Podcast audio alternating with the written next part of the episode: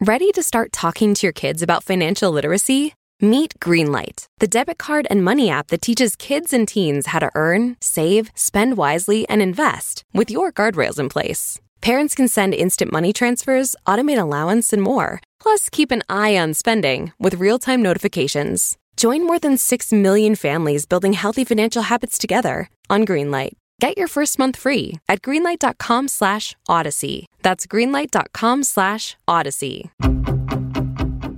Coming up. When you're in the situation, you can feel very alone and isolated. And that's what that's what an abuser wants you to feel like. They let us know that somebody was found dead next door. For Vault Studios, I'm Will Johnson. You're listening to The Daily Crime. Man is facing murder charges after police in Illinois say he killed his pregnant ex girlfriend earlier this month. To lose a child that way, and that baby is an extension of her mother and the rest of her family. So they lost a child as well. They lost two.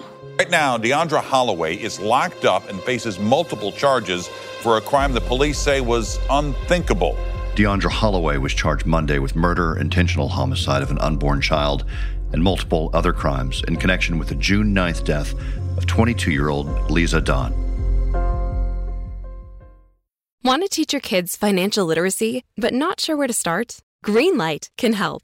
With Greenlight, parents can keep an eye on kids' spending and saving, while kids and teens use a card of their own to build money confidence. As a parent, you can send instant money transfers, set up chores, automate allowance, and more. It's a convenient way to run your household, customized to your family's needs, and the easy way to raise financially smart kids. Get started with Greenlight today and get your first month free at greenlight.com/odyssey. I'm joined now by KSDK reporter Justina Coronel. Justina, thanks for being here with us. Yeah, thank you so much for having me. Lisa Dodd was discovered earlier this month. Can you tell us how she was found and who found her? Yeah, so it's quite horrific and one of the more gruesome cases we have covered. Um, so this happened back on June 9th, and we became aware on more June 13th. So just a few days ago um, of what exactly happened. So the chief of police of Alton, um, it's in Illinois, and put uh, a Facebook post, a video, and seemed very visibly upset. At that point, we learn more of the details. So, uh, basically, the mother of Lisa Dodd had not heard from her in a few days. And on June 9th, she went to go check up on her daughter, who just moved into her new apartment um, in the Alton area on June 9th. And when she got in, she found her daughter decapitated. Um, I, you know, at that point, the police uh, chief of police says, you know, there's one, you know, death is already horrific, but to see your daughter in this manner is probably one of the worst things that could happen. Um, and so at that point, they started their investigation. And uh, through court documents, we learned that the person who did this, or you know, um, had put her head in the dumpster outside. So from there, they have arrested a gentleman, a 22 year old um, man. Um, and so they believe that this man um, and her have been on and off for the last two years. Um, and they believe, you know, they have several charges against him, and they believe, um, you know, that he is the the person behind this. But again, this is now um, he's held in uh, on police department, uh, police department there uh, in jail, and he's on a two million dollar bond. Um, but yeah, the details are quite horrific. Lisa Dodd would have turned 23 in August, and she was also pregnant, right? Correct. So I beyond uh yeah being you know herself decapitated her she was eight months pregnant her family was planning her baby shower in just about two weeks, so at the end of June, because she was due at the end of July. So um, now they're planning a funeral for both of them because um, both died.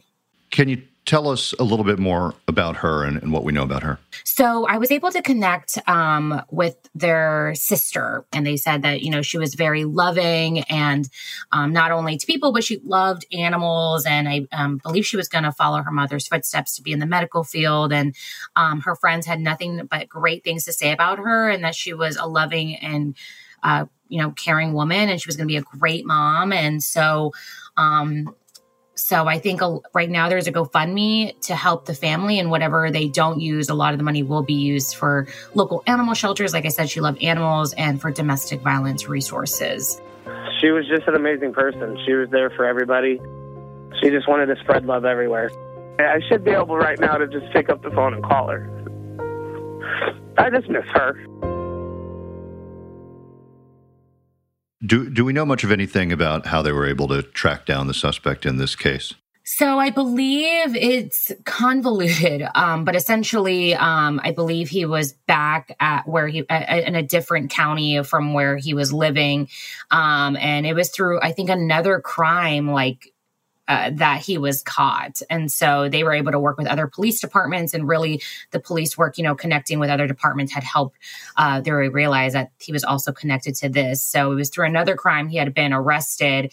Um, and then they realized they put two and two together to realize that he was also involved in this in um, I think where he was, I think it was in Litchfield, uh, still in Illinois in the same somewhat area. Have police been asked, or do we know if he was the father of the child?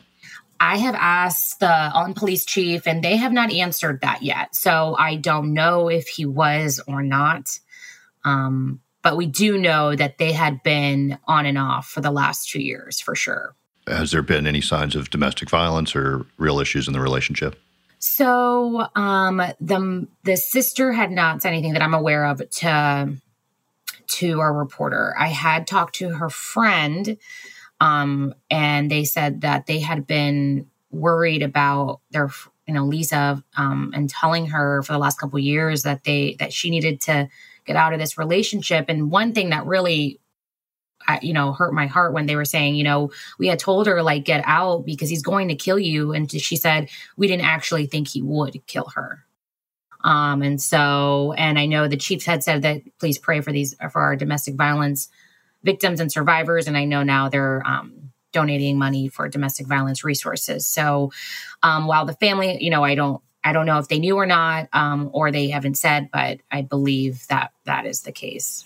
What is he now charged with? He is charged with two counts of murder, two counts of intentional homicide of an unborn child, dismembering a human body, concealing a homicidal death, and possession of a stolen vehicle we talked about domestic violence and the family maybe having some real concerns about the relationship.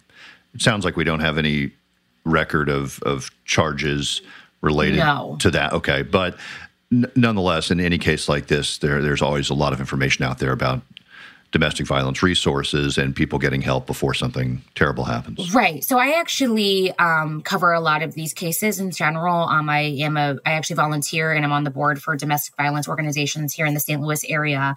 Um, and unfortunately, we have seen a rise in domestic violence, but not only just a rise in cases, but the aggressiveness and the severity of these cases, right? A lot of now times we're covering triple or quadruple homicides. And, and just in this case, I mean, how volatile the the nature of this death was. Um, and there are so many resources out there. And I think um, when you're in the situation you can feel very alone and isolated. And that's what that's what an abuser wants you to feel like. He wants you to feel isolated. I mean it's a part of their mechanism of control. Um, but there are so many great resources. There's no judgment. And i think it is one of the scariest things for sure to leave um, an abusive relationship. And that is the biggest advice that we give to our victims and survivors is that um, we need to have a safety plan if they are going to be leaving, if they are going to be filing an order of protection. It's not to scare them, but it is one of the most uh, lethal times, those 72 hours is when that shift of control happens.